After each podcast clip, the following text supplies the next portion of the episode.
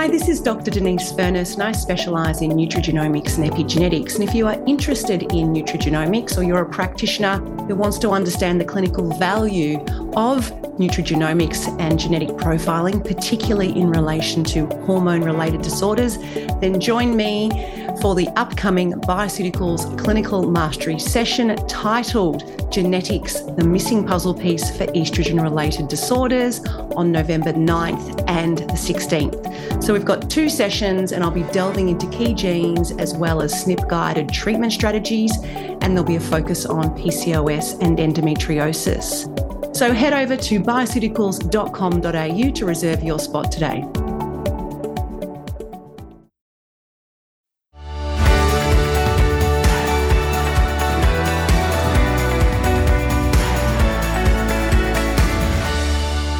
Hi, and welcome to F X Medicine, where we bring you the latest in evidence-based integrative, functional, and complementary medicine. I'm Doctor Adrian Lepresti, clinical psychologist, and joining us today is Doctor Nicholas Carteris, Ivy League-educated psychologist, internationally renowned speaker, and one of the U S A's foremost addiction experts. Hi, Nicholas. Thanks for joining us on the line today. Oh, thank you for having me on the show. It's my pleasure. Uh, I wanted to talk to you particularly about your, your interest in screen use and the dangers of internet use, and you've written a fascinating book on the dangers of excess gaming and screen use called Glow Kids. So can you tell us a bit about how you became interested in gaming addiction and the dangers of excess screen time? Yeah, I, I was working as a psychologist, as a clinician with young people, with adolescents and young adults. And my primary focus had been mental health and substance addiction. That was what my training had been in, and mm-hmm. also uh, teaching at a university and doing a lot of work at secondary schools at that point. This was about twelve, thirteen years ago.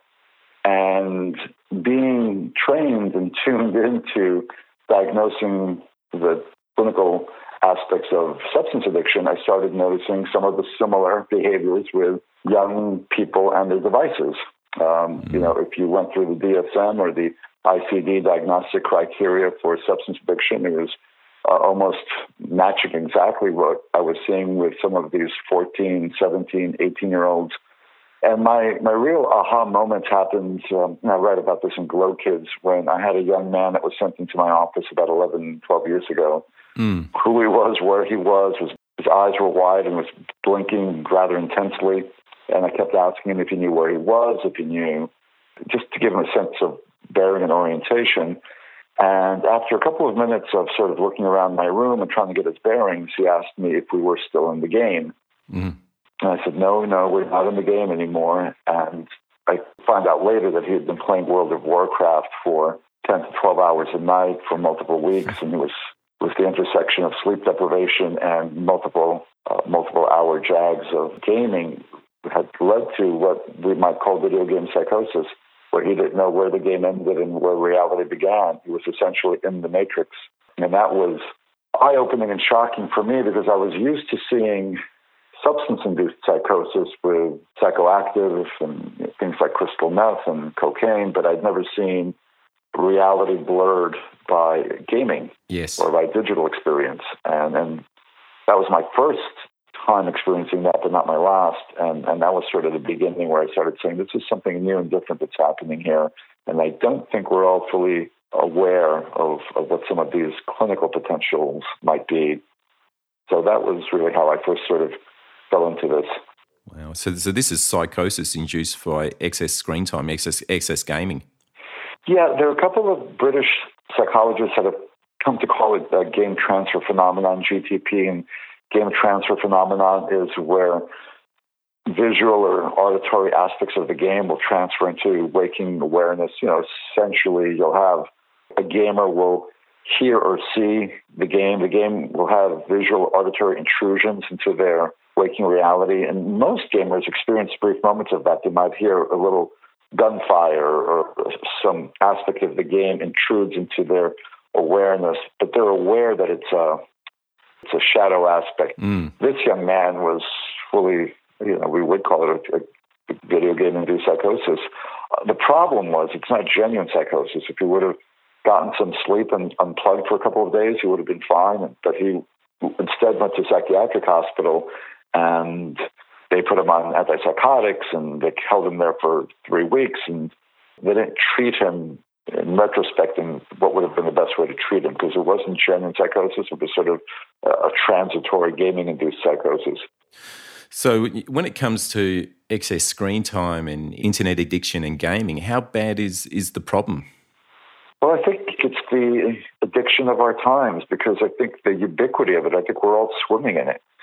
And I think the larger question that I've come to understand over the last five years since I wrote Glow Kids, and I'm working on sort of the follow-up book now, which is, takes a little bit of a wider societal lens at the issue. Mm. The, the uphill climb I had to fight five years ago was to get tech addiction or screen addiction accepted as a real clinical disorder.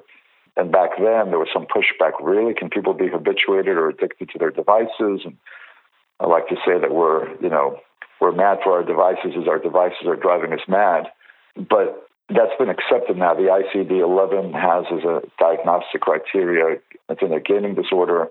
But back then, five years ago, I wrote a, an op-ed for the New York Post called Digital Heroin, where I was really looking at some of the brain imaging and some of the clinical uh, research and saying, look, this is very analogous to substance addiction. So that was sort of the first step to get that uh, established. But now I think the larger picture of it, in terms of how much we're all swimming in this, is what is our intersection as a species? What is our intersection as human beings with this highly technological way that we're living? What is the mental health impact of that? Mm.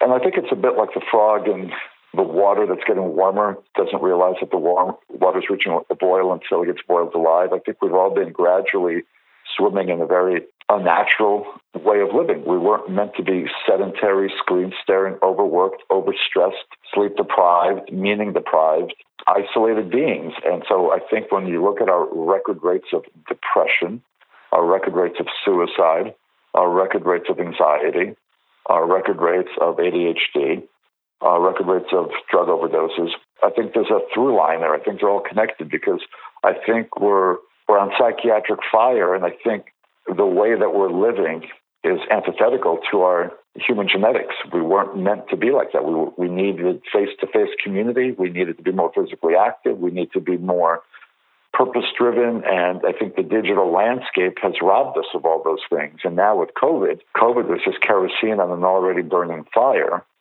So it's really, I think, the main driver of what I would call our mental health crisis.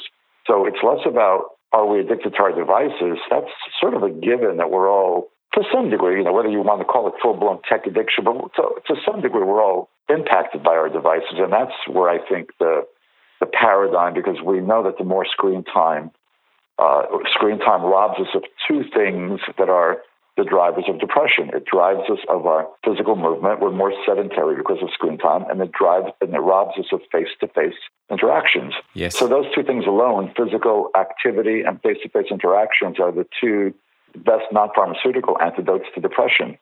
But screen time is a nuclear bomb, those two things. Screen time has made us a more sedentary and less face-to-face species. And we know genetically we're hardwired for community. The tribe survived. We know that, you know, our species was evolved over a couple of eons to to be tribal, in the sense that we needed each other for support, because we weren't the strongest and we weren't the most, we weren't the biggest, but we were, we had strength in numbers, and that was a, an evolutionary adaptation that's hardwired into our psychological D N A. And we also needed physical activity. And so we know that without physical activity and without face-to-face community, those are the two main drivers of depression. And what we're seeing is a huge mm. depression epidemic, a global depression pandemic, where depression rates, uh, by some estimates, have tripled as we're throwing more and more antidepressants at the problem. So if the endogenous theory of, of you know, the brain chemistry theory of depression was accurate, if depression was simply about neurotransmitters and depleted serotonin, then the more prescriptions of antidepressants should be solving that problem. But what we've seen, if you look at the, the bar graph of depression, and if you look, if you were to overlay a bar graph of our antidepressant prescriptions, we've given increasingly, increasingly, increasingly more antidepressant medication, and yet depression is still spiking. Yeah. So then we have to say, well, it's not just a brain chemistry issue. It has to be a lifestyle issue. It has to be an environment issue. And and what's changed in our environment, in our landscape over the last twenty years, except the digital piece. You know, we've become a different species over the last fifteen to twenty years because of our high-tech capabilities. Yeah, absolutely. It is. Yeah, I know there's certainly the uh, neurotransmitter deficiency hypothesis is certainly mm-hmm. limited, and we need to look at a whole range of lifestyle factors that might be contributing to the epidemic of mental health. Mm-hmm. And certainly reading your book, just amazed by some of the statistics with regards to how often people are are texting and and using social media mm-hmm. and gaming. And, and I know even a study that, that was done here in Australia on about three thousand people, three thousand high school students, ten percent of them reported themselves as being highly or very highly addicted to, to the internet. So mm-hmm. I know that our statistics are probably similar to what's going on in the U S. Mm-hmm. Right. What's interesting is that COVID has acted as sort of a, um, well, it's sort of been the proof of the hypothesis that too much of what we're talking about is problematic for our mental health, because what we saw, what we've seen, what we're seeing during COVID has been a doubling of screen time and a tripling of depression rates. Wow. So, yeah. you know, the quarantines, the isolation, the the more and more dependence on, you know, it, it's by necessity. We've got to be Zooming and uh, remote working and remote schooling and remote all these other things, you know, remote, remote, remote. But too much remote makes Johnny a depressed and suicidal boy. And, mm. and so that's that amplification of all those dynamics that were problematic before COVID has been the confirmation of the hypothesis that something was amiss, because, like you said, it wasn't just brain chemistry. Well, and it is brain chemistry in the sense that you can, as we know, environment can can impact brain chemistry. You know, trauma can change brain chemistry, but so can lifestyle. So toxic lifestyle can create toxic brain chemistry. And we can't just throw the pharmaceutical sink at it and think that we're going to fix the problem unless we address the underlying societal shift that's happened in how we live and how we interact as a species. Yeah, absolutely. So so really then, if that neurotransmitter deficiency or, or imbalance hypothesis is correct, and then we really need to go, well, what is it that's going on that might be contributing to that? And we know that, uh, you know, certainly from reading your book, that you know, a lot of the gaming and, and the effect that that has mm-hmm. on, on brain chemistry is significant. So is gaming a problem just for children and teens, or is it also a problem for adults? Well, I did a I did a pretty high-profile intervention for one of the, the national news shows here, the A B C's twenty twenty. That I did a televised intervention for a forty-two-year-old I T executive in Ohio who was escaping his, you know, this was a, a man who had four children and a, an attorney as a wife, and, you know, he would come home from work and he would just go down to the man cave and escape his reality. You know, I think at the end of the day, those of us that work with addiction, we know that a lot of addiction is about escaping, right? It's the great escape, mm. the great escape artists, the, the, the Houdinis of the mental health world. And so, you know, whether you're escaping emotional pain or you're escaping or an existential crisis or you're escaping uh, a relationship that you feel trapped in, and that's the other word that we use a lot with addiction, right? It's if you feel trapped. There was that famous research by the Canadian professor, um, Bruce Alexander, that did Rat Park. You know, he did the, mm. I don't know if you're familiar, but it was, it was great research where, you know, back in the fifties, they did addiction research where they would put the rat in a, alone in a Skinner cage, and the rat had the opportunity to hook the lever, and one lever would get the rat morphine water, and the other lever would give the rat food. And invariably, the rat alone in the Skinner cage would hit the lever for morphine water to the point of overdose. And so the conclusions by the clinical society back then, or the community, the clinical community back then was, okay, that this speaks to the highly, it was a sort of a substance-based perspective on addiction that, okay, addiction's all about how addicting the substances are. Here, look at these rats. These rats would rather get high than eat to the point of self-destruction. And Bruce Alexander came along and said, well, no, I don't know if that's an experiment about that, or rather, is it an experiment about isolation? Yes. And maybe if these rats were in community, maybe if they weren't isolated, maybe the morphine water would be less attractive to them. And so that's when he did his famous Rat Park experiment where he created a, a rat playland of rats that were in community. They were able to play with one another, and they had wheels that they could frolic in, and they could have sex with one another, and they had access to morphine water. And the rats that were in community and had more connection, there were no rates of morphine water abuse or overdose. And it was shift simply by changing their environment into a healthier, less toxic environment, you eliminated the addiction problem, even though they had the same access to the morphine water. And I think that's sort of where we're at right now. I think we're sort of in, to some degree, very toxic lifestyles. Again, overworked, overstressed. We're never really unplugged. You know, those of us that have careers and work, you know, we thought, you know, twenty years ago, everybody thought having emails would be a wonderful thing and smartphones that could keep us perpetually plugged in. But now nobody ever really can unplug and really sort of compartmentalize and have purely restorative recreational time, because to some degree we're all tethered to, you know, we're all sort of on high alert, and with uh, that does to our adrenal system. So so we've created this sort of toxic environment, and, and like any other addiction that's about escapism, those of us, and especially young people, because I work a lot with young people, who are feeling trapped and disempowered and stuck in realities that they can't handle, mm. Well, there's a much more available alternative to escape than drugs and alcohol, because to be a drug addict takes some effort. You've got to find a drug dealer and you've got to go purchase, you know, whatever your drug of choice is. But the ubiquity of digital makes it a push-button escape. So talk about gaming escapism. So like that executive that I did the intervention on, he couldn't stand the reality, the pressure of being married with four children, and he hated his job, and he was an office worker slaving away in a cubicle. So he would go home and he would play Grand Theft Auto, and he was a, a wannabe gangster in the fantasy world of an avatar that he lived a vicarious life through. And that worked better for him than drinking a fifth of vodka every night. Yeah, so, so we really need to then, uh, rather than just look at the addiction, we need to also look at what's going on in that person's life that might be contributing to that addiction. And, and obviously, as you mentioned, escapism is one of those things that could be occurring for them. Sure. And, and it sounds like, you know, the problem is that it's widely available. It's it's something that we can just go into our. We don't even need to leave the room, do we? You can just uh, use our phones to go on a screen, and it's it's freely available and twenty-four hours, seven days a week. So it's readily available for adults in terms of, you know, push-button escapism. But the problem for children developmentally that I write about in Glow Kids quite a bit is that instant gratification aspect of it really, really primes the pump for impulsivity. And it really, the interesting part is neurophysiologically, you know, and they've looked at this, and Doctor Christakis, who does a lot of the A D H D research here with screens in the United States and the University of Washington, he's looked at a lot of this.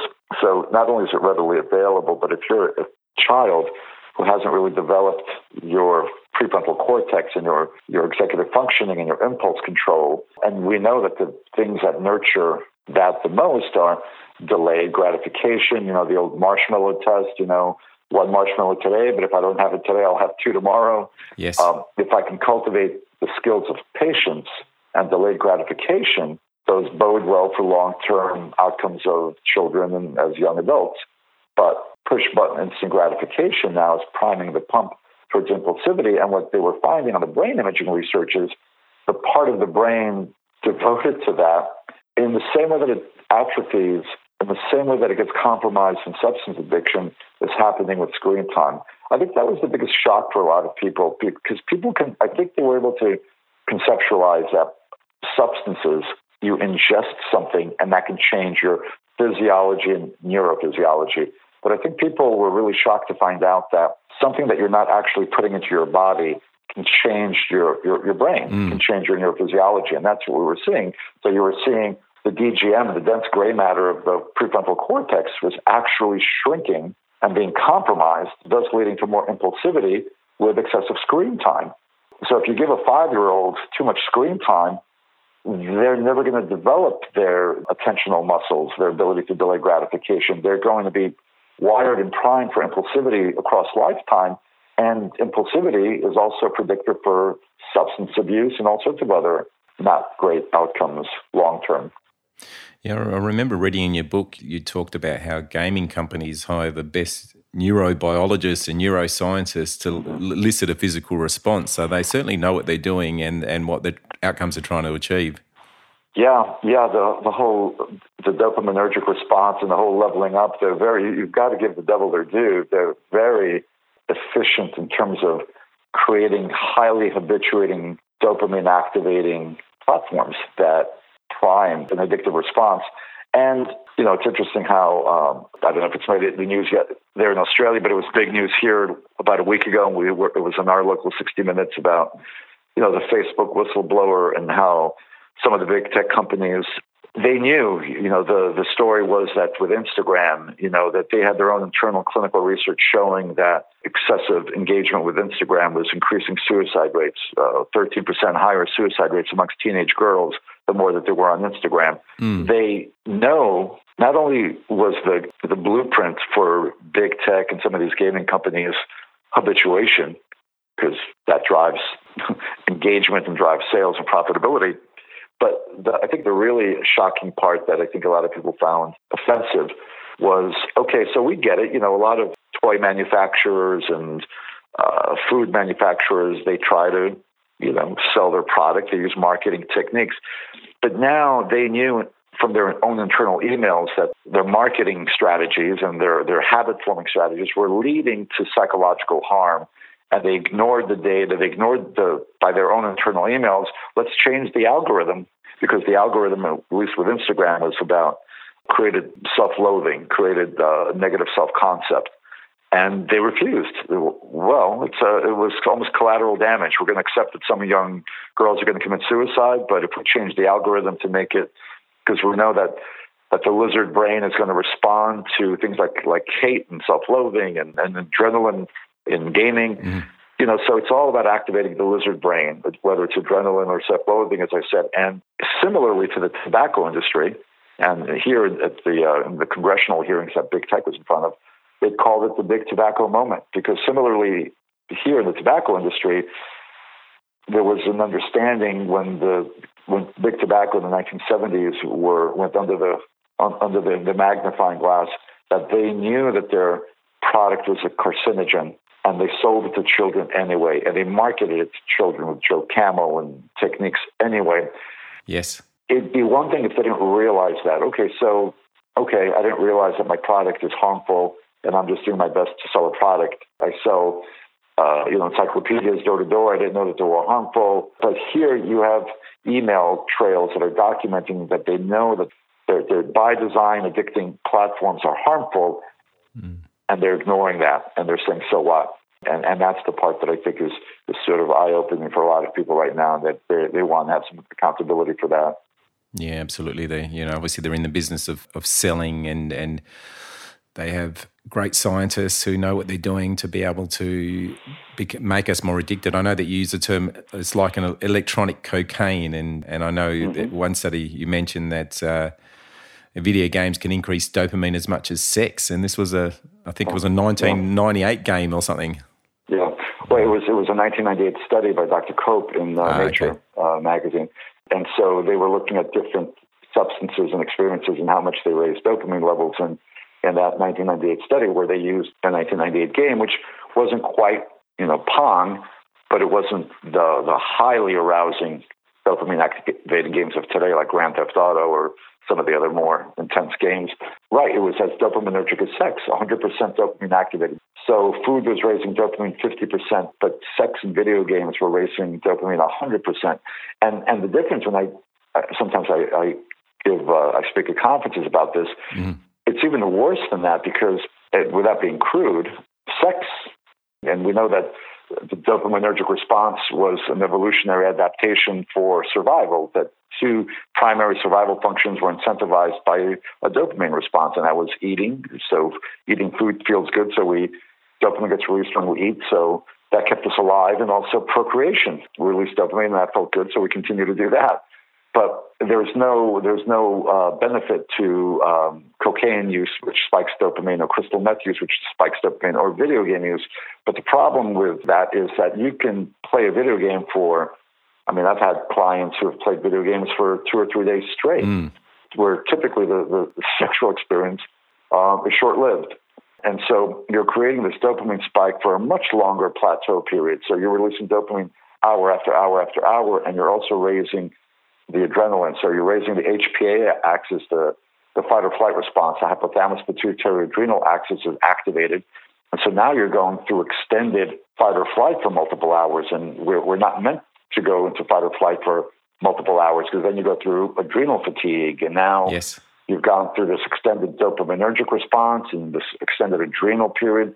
We're just not wired for that, and so that, that leads to all sorts of other issues with young people where, you know, and, and the ones that I've worked with that have this adrenal fatigue, it looks a lot like P T S D and anxiety. They're shot, you know, their sort of nerves are shot. They're sleep deprived and they're wired and tired and they're not really, they can't focus and they're very jittery and they're very jumpy, that kind of thing. I know a lot of practitioners who will be listening to this podcast use the term adrenal fatigue and, and obviously look at lifestyle factors and stress and so forth. Mm-hmm. And from what you're saying, you know, they really need to ask about screen time and gaming use, because that can also really activate that H P A axis, that stress response that's going on for them. Well, at the end of the day, that's what it is. It's a stimulant. It's a stimulant stress response. That's where the engagement and activation comes in. If it wasn't, people would just get off their devices after ten minutes. But you know, as I wrote about in Glow Kids, the gaming companies, they know that, you know, when they beta test their games, they're looking for that blood pressure spike. They're looking for that arousal, because arousal drives engagement, which drives habituation. So the intersection of adrenaline and dopamine is the sweet spot for habituation and, and addiction. So, so whether it's a social media platform, whether you're, whether it's TikTok, Instagram, or Grand Theft Auto, the name of the game is arousal mm. and continual arousal, hour after hour. Not only does that create the adrenal fatigue profile, but but even worse, I think, in a, in a, in a very real way, uh, and I've seen this a lot with adolescents that I work with. It desensitizes them to the real world, because you get so habituated to these hyper-immersive, arousing screen experiences that everything in the real world pales in comparison. You know, good luck listening to your math teacher drone on in school, or good luck trying to have a conversation with a friend, or reading a book, God forbid. All those mundane day-to-day activities now become pale, pale experiences compared to these other really stimulating experiences that they get from screen time. Yes. That's that's almost the bigger problem. So you get these kids that look bored.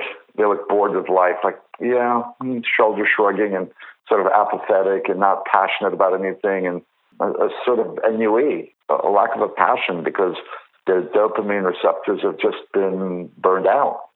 Well, people these days, they can't even go to the toilet without having an electronic device, mm. device with them. So uh, obviously they need that stimulation even in, in the toilet. Uh, what's it? I think it's, it's a, there's a form of anxiety for us adults when we're without our phone. If we, our battery runs low, I think, oh, what's the oh, nomophobia. Nomophobia is sort of this anxiety when we sort of the fear that our battery might die and we might be without a phone in our car, or God forbid. We've all become so dependent on it, except just children are more, more affected.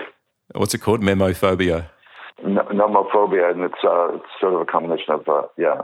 Wow. Yeah. All right. So you got then obviously the effect that gaming and screens have on dopamine, and then you've mentioned the H P A axis that occurs, uh, and and the concern is that we've got young children who are being exposed to screens and the impact that that has on their developing brain. So we're obviously seeing some significant changes in the in the brain as a result of excess screen time. Yeah, the one the one study that I mentioned in Glow Kids that I like the most, the one brain imaging study that I think shows the brain changes, I think it's the best study because it's a pre and post M R I study, because some of the brain imaging research was clearly showing that the brains of gamers were different. And, and but one of the counter arguments were, well, maybe maybe folks, maybe kids or teenagers that had already compromised prefrontal cortex were gravitated towards gaming, so maybe it wasn't the gaming. A little bit of a chicken or the egg argument. Maybe it wasn't the gaming that created the, the, the deficit in the prefrontal cortex. Maybe kids with a, a deficit in the prefrontal cortex gravitate towards gaming. Mm.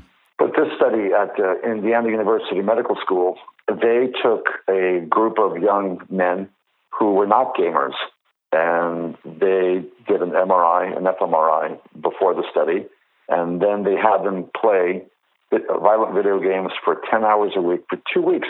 And by the way, ten hours a week is a walk in the park for most gamers. You know, a lot of the gamers that I've worked with, ten hours is a, is a night's play. But anyway, they made them play for ten hours a week for two weeks. And then they took an M R I scan at the end of the two weeks, and you saw a significant impact on their prefrontal lobe, on the prefrontal cortex. You saw less activation, especially in the part of the brain related to impulsivity and aggression. And so that was just after two weeks. Mm. Now, you know, the bigger question is, is that permanent? Is there neuroplasticity? So will that, you know, fix it, correct itself if, if a person stops ingesting that? And they did another follow-up fMRI on those same people in that study a few weeks later, and the ones who had stopped gaming, they did see a reversal of some of those effects.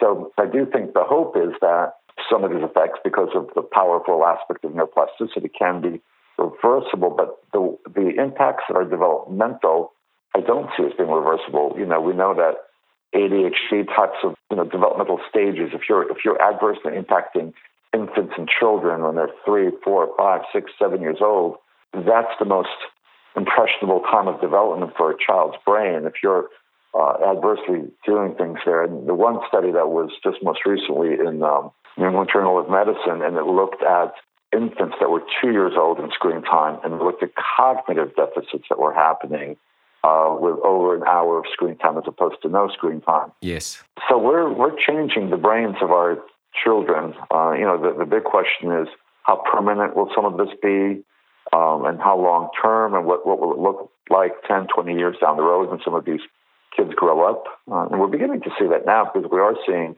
you know, we're we're seeing the graduating class from fifteen years ago Uh, stretching to young adulthood today, and we're, I think we are seeing some of those psychiatric uh, red flags.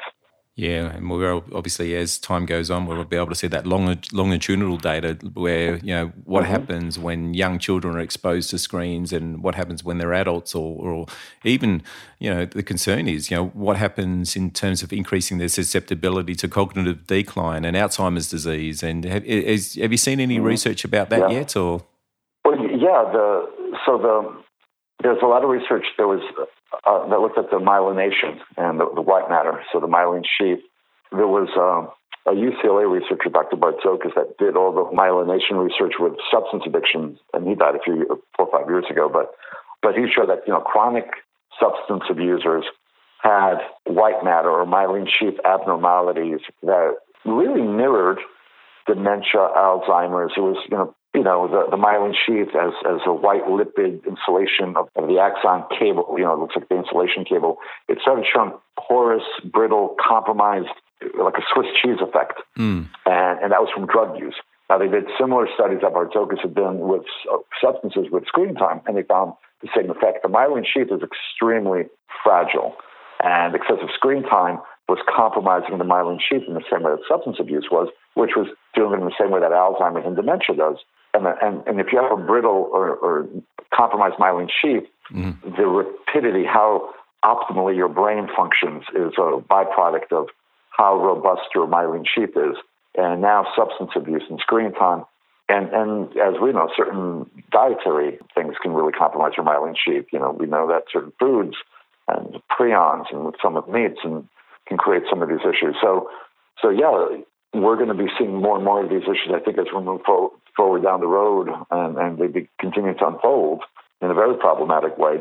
So when we're doing our assessment these days, we really need to ask about a history of computer use, gaming, screen time, when it began, how often it began, how often uh, children were exposed to it, and, and really using that information as part of our assessment, because it's obviously, from what you're saying, it has a significant effect on our neurology and our biology. I, I, absolutely, we're doing it here more and more in the United States, where part of the biopsychosocial assessment has to include a piece about a screen time assessment. How much time is your child, teenager, young adult on the screen? What type of screen usage? Mm. Uh, because it, it also impacts their sleep patterns, right? So we know, I mean, I was at a committee on special education for a young person. They were going to, they were ordering a sleep study on this person because they thought, you know, he kept falling asleep in class, and they thought he had a sleep disorder. And the simple question that was asked at the meeting of the parents were, what are his digital habits? Well, he does stay up gaming until three o'clock in the morning. Do you think that has something to do with why he falls asleep in class? Because we just think he has narcolepsy. Well, if your, if your son is staying up until three or four in the morning, you don't have to be a rocket scientist to perhaps infer that there may be a correlation. So why don't you try first eliminating the screen time, or at least cutting it back to, you know, we talk about sleep hygiene, because we know that the screen is also disrupts the circadian sleep cycle, and, mm. and, and, and that begins to look like A D H D in school in the morning. you know, a lot of various impacts that I think are often getting misdiagnosed as other things. Uh, one of my, my one of my friends and colleagues, Doctor Victoria Dunkley, she's an adolescent psychiatrist. She wrote the book called uh, How to Reset Your Child's Brain, and she won't diagnose or prescribe any medication for any child or adolescent until after they've done a four-week uh, digital detox, until they've unplugged for four weeks. Mm. And what she's found in the thousand kids that she's seen over the last ten years is that fully up to seventy percent of them become symptom-free by just doing digital detox, whether they're coming in there for A D H D or mood disorder, even spectrum types of autism issues. She's seen greatly either totally go away or greatly improve by just taking away the stimulant of screen time. Um, you, I know that uh, a lot of practitioners uh, listening today obviously are aware of the importance of diets and, and uh, the importance of, of improving somebody's diet and the relationship that has on, on mental health. But obviously now we've really just got to be aware of screen time, and, and maybe it's a, a a detox, like you've mentioned, before you, you really get a good baseline assessment to see what's actually really going on for the individual, and is there anything going on biologically that, you know, other than the, the effect of screen time and, and gaming and all that. And you've mentioned here that, you know, the effect it has on depression and A D H D and obviously sleep hygiene. And what about the um, research with the link between video games and violence and aggression? What's the research say about that? Yeah, yeah. And, and by the way, just back, just I just wanted to quickly comment on what you had said about that. And I think a good way to look at it if you're a clinician is, if you're going to do a nutritional assessment, you should just, for nutritional diet, you should also do a digital diet assessment. Yeah. What is what is your client's digital diet? Because that, that's going to tell you a lot. The aggression research was, was voluminous. It tends, you know, was uh, Craig Anderson and Iowa State were the were the main folks, but there's been a lot of other international research around this as well. You know, if we go back to the thesis that a lot of screen time, especially gaming, if we look at screen time as a as digital drugs, and if, if there's a continuum of drugs, at one end of the spectrum you have something like crystal meth, and the other end you have maybe cannabis. So, you know, not all screen time is as toxic, just like not all substances are as toxic. Mm. The most, let's call it, some of the most uh, toxic would be violent first-person shooter games, you know, Grand Theft Auto and, and those types of games.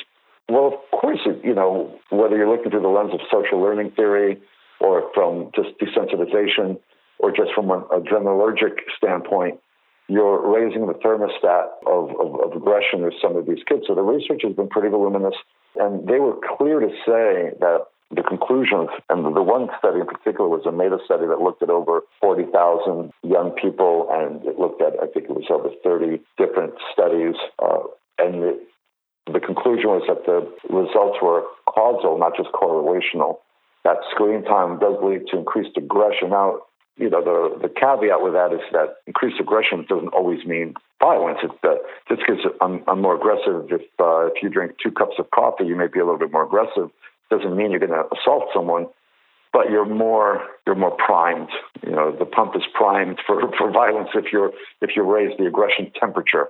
And so there's been quite a bit of research that shows even they've, they've manipulated the extreme experiences with things like playing the same video game. One has blood, the other doesn't have blood. One has sound, the other one doesn't have sound, adding violent sound effects, people screaming, things like that. Mm. Um, and they all they all have an impact. The more immersive and the more realistic the violence, the more impactful it is on, on shaping aggression. You remember back in the days, they used to say, well, cartoons, you know, like Bugs Bunny and the Roadrunner, could, they're pretty violent, and maybe they raise violence levels. But the difference was, well, it was twofold. There's two major differences with, let's call it, television violence of the nineteen seventies, whether it was cartoon violence or a police drama. Like, I'm trying to be culturally relevant with what might, might have been a police show in Australia in the nineteen seventies. But let's call it, you know... Um, I'm thinking about Starsky and Hutch or so, any kind of police show here. The violence was was non-realistic, right? You sh- you shot somebody on television. There was no blood. It was pop, pop, bang, bang. Same thing with some of the cartoons with the Roadrunner or Wile E. Coyote and Bugs Bunny. There was no realism to it. Yes. So now fast forward to the main difference is the the player is not a passive viewer of the experience. They're, they're an immersed, active participant. in the experience. And there's a lot of blurring of the lines, especially with younger children who haven't fully developed their reality testing yet. So for some young children, if you're five or six or seven and you're playing some immersive video game on a fifty-inch plasma T V, you are going to have a difficult time saying where reality ends and the game begins. But then also the realism of it, you know, like in Grand Theft Auto. I remember in one of the iterations of Grand Theft Auto, uh, I think it was Grand Theft Auto four, I mean, you were beating the prostitute, and they added the sound effects of the bat thumping on the, on the head of the person. Those kind of ugly details matter, and because they add to the realism, which I think adds to the destructive and aggression-increasing effect of what we're talking about. Yeah. And if it's part of your world and you're exposed to, to these scenes and, and images, then it's certainly going to have an effect on how you how you see the world and, and your belief systems mm-hmm. and all of that. So there's no doubt that it's going to happen. I also uh, mm-hmm. I, I wrote down here an interesting study that you mentioned in your book. Children was exposed to a Call of Duty game, and then they were required to season food with hot chili sauce for a taste tester who couldn't stand hot chili sauce. And And those who just played Call of Duty added significantly more chili sauce than those who didn't. So even though I remember that something, I had a good laugh. I thought, it's amazing. Wow. Yeah, they have pretty pretty ingenious ways, right, of how they mm. measure increased aggression, right? So it's just like how, like you, I thought that was pretty humorous how they how they uh, quantified that. Absolutely. So we've got then. Um, Obviously, the links with the impact it has on our, our biology, the, it seems as though there's there's strong evidence to indicate that it increases, and it's obviously a bi-directional relationship, but it certainly increases the risk of depression and A D H D and and other mental mm-hmm. health disorders. You've mentioned the impact effect it has on our sleep, and obviously it's going to, and our social connections, and obviously it's also going to affect our, you know, what we eat and our diets and things like that too, isn't it? Mm-hmm. Yeah, it's, it's the stereotype of, of the gamer is, you know, they're just surviving on energy drinks, toxic energy drinks, and they're not notorious for their balanced vegetable-laden diets. They're notorious for their high-sugar, high-octane diets, so they could stay up longer because, again, we have to always remind ourselves at the end of the day, these are stimulants. And to be a successful gamer, and so many of these young kids, I can't, I can't believe it's the fastest-growing, quote-unquote, sport. And it nauseates me to the, that esports or gaming is not considered a sport, mm. you know, and that esports are the fastest growing both participant and entertainment sport in, in the world. But these athletes who are training for their esports, um, you know, their training requires energy drinks, Red Bull, and sugar to stay awake for multiple hours and days. So typically, and, and I run a, a, one of the few clinics in the United States that has an expertise, and you know we, we have a track for treating gamers and tech addiction. So in the last two years, we've been treating residentially treating uh, young, you know, seventeen to twenty-five, thirty year old gamers for the last two years in a in an eight week residential program, mm-hmm. and the vast majority of them are coming in. Well, it's one of two things, right? They're either malnourished, they're coming in underweight, malnourished with the worst dietary habits, the worst hygiene, and terrible sleep habits, or they're coming in significantly overweight and obese, but they're they're typically not coming in healthy, you know, physically exercising and getting good restorative sleep. It's one extreme or the other of, of underweight or overweight.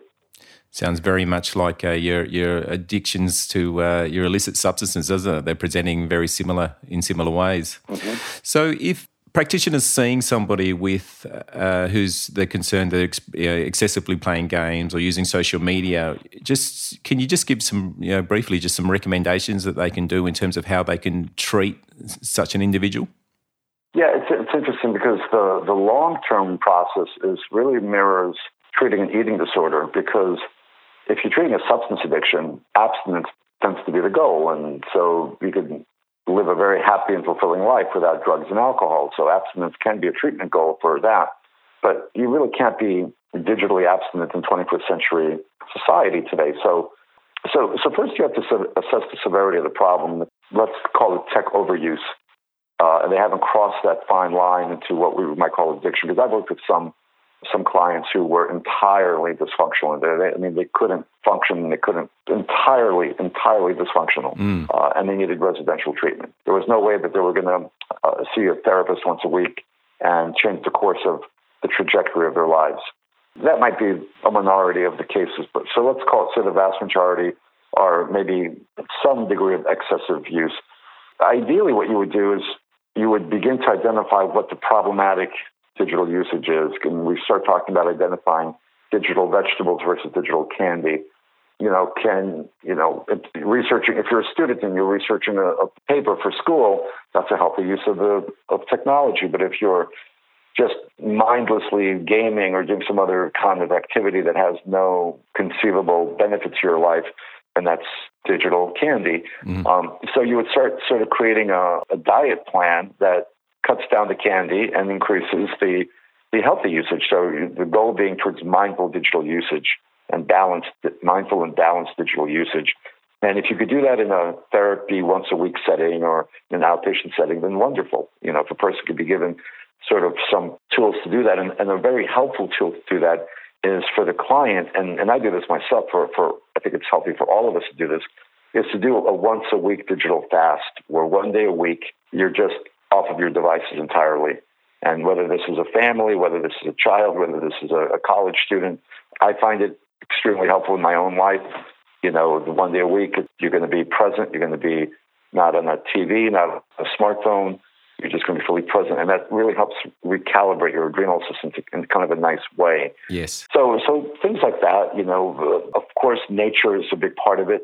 Antidotes to some immersive screen times, so encouraging people to participate in some of those types of activities, reclaiming some hobbies. A lot of the screen folks that I work with used to have pretty full and robust hobby lives or recreational lives where they used to play sports or other activities, and if the, the screen time takes over, you see that all those things go by the wayside. So encouraging them to start playing the piano again or playing soccer again or reconnecting with things that used to have more balance in their life. Where can practitioners find more information about gaming and excess screen time so that they can improve their own clinical skills in being able to treat this problem? Yeah, there, there's a training that we do here in the United States that I'm involved in. It's, a, it's the National Institute of Digital Health and Wellness, the N I D H W, and we do it's a it's a one day six hour certification course. It's for clinicians and educators to be able to identify and work with technology issues, tech overuse, and and that's through an organization called PESI, P E S I. They offer the training like three or four times a year. In fact, our next training, I believe, that I'm doing is in January. Mm. Yeah, the you know, my book is out there. Um, I do I do highly recommend Victoria Dunkley's book. Uh, that's kind of a, she walks through a little bit more about how to do the digital detox, the digital fast with children. She gives a little bit more of a prescriptive step-by-step piece about that. And again, her book is How to Reset Your Child's Brain, and, and it's Doctor Victoria Dunkley, D U N K L E Y. Um, and it's growing. I mean, there's there's there's a growing awareness that this is a problem. I was going to say, when working with young people, the, at the end of the day, it's also finding out, kind of like with an eating disorder, helping them find a strong sense of self, a strong core identity, because that is where a lot of the sort of the social media, you know, shaping young female sense of body image and and sort of the, the mean girl thing, and also with young boys escaping in gaming avatars. They don't love who they are, mm. and they're escaping into these fantasy realms. So part of the therapeutic clinical work is helping them get to a place where they they accept and like themselves and don't need to live in, in the fantasy world, essentially. Yeah, so it's not just about looking at strategies to reduce screen time or gaming use, but also looking at the wider picture and what's going on for them, or how do they see themselves, how do they see the world, and so forth. Uh, yeah, I find those strategies to be somewhat ineffective. If you're just focusing on, you know, everybody asks, well, how much screen time is enough? And, you know, and if your child has really crossed the line and you're trying to just moderate their screen time, um, and you say, well, you, you can do two hours of gaming once you've done your homework and mm-hmm. cleaned your room and helped with dinner.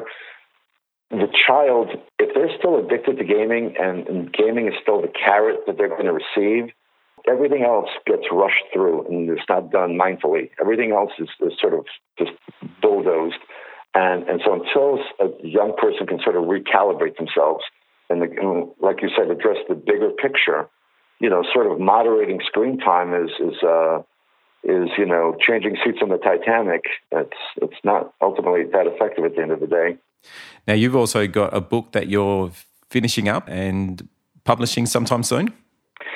Yeah, it's uh, same publisher, Saint Martin's Press, and it's really looking at a thirty thousand foot view of sociopolitical aspects of uh, how technology is not only driving our mental health pandemic, but big tech's role in some of these things. And what my hypothesis is in this book is that social media and our immersion, you know, now that social media has swallowed up the globe, it's shaping the architecture of our brains and how we process information. Yes. So in effect, what you have is you have algorithms that are fueling polarity, which are then increasing the, the experience polarity, the person's polarity in the way that they process information moving forward. So now things are black or white, love or hate, all or nothing, in these extreme types of ways that I'd never seen before. And I do think that that's at the feet of social media. All right. Well, Nicholas, thank you so much for uh, spending time with us today. And, uh, you know, thank you for the great work you're doing in the area. I think it's something that uh, we all need to be aware of for both ourselves and our patients. So, and I think you've given some, some really useful insights for practitioners to, to really consider when they're working with people with, you know, excessively using screens, and, and obviously just making sure that we do a good assessment and ask about what's going on for them. So, you mm-hmm. know, absolutely. Thank you very much for spending time with us today. Oh, thank you for having me on the show. It's been, been my pleasure. Well, thanks everyone for listening today. And don't forget that you can find all the show notes, transcripts, and other resources from today's episode on the F X Medicine website. I'm Doctor Adrian Lepresti, and thanks for joining us.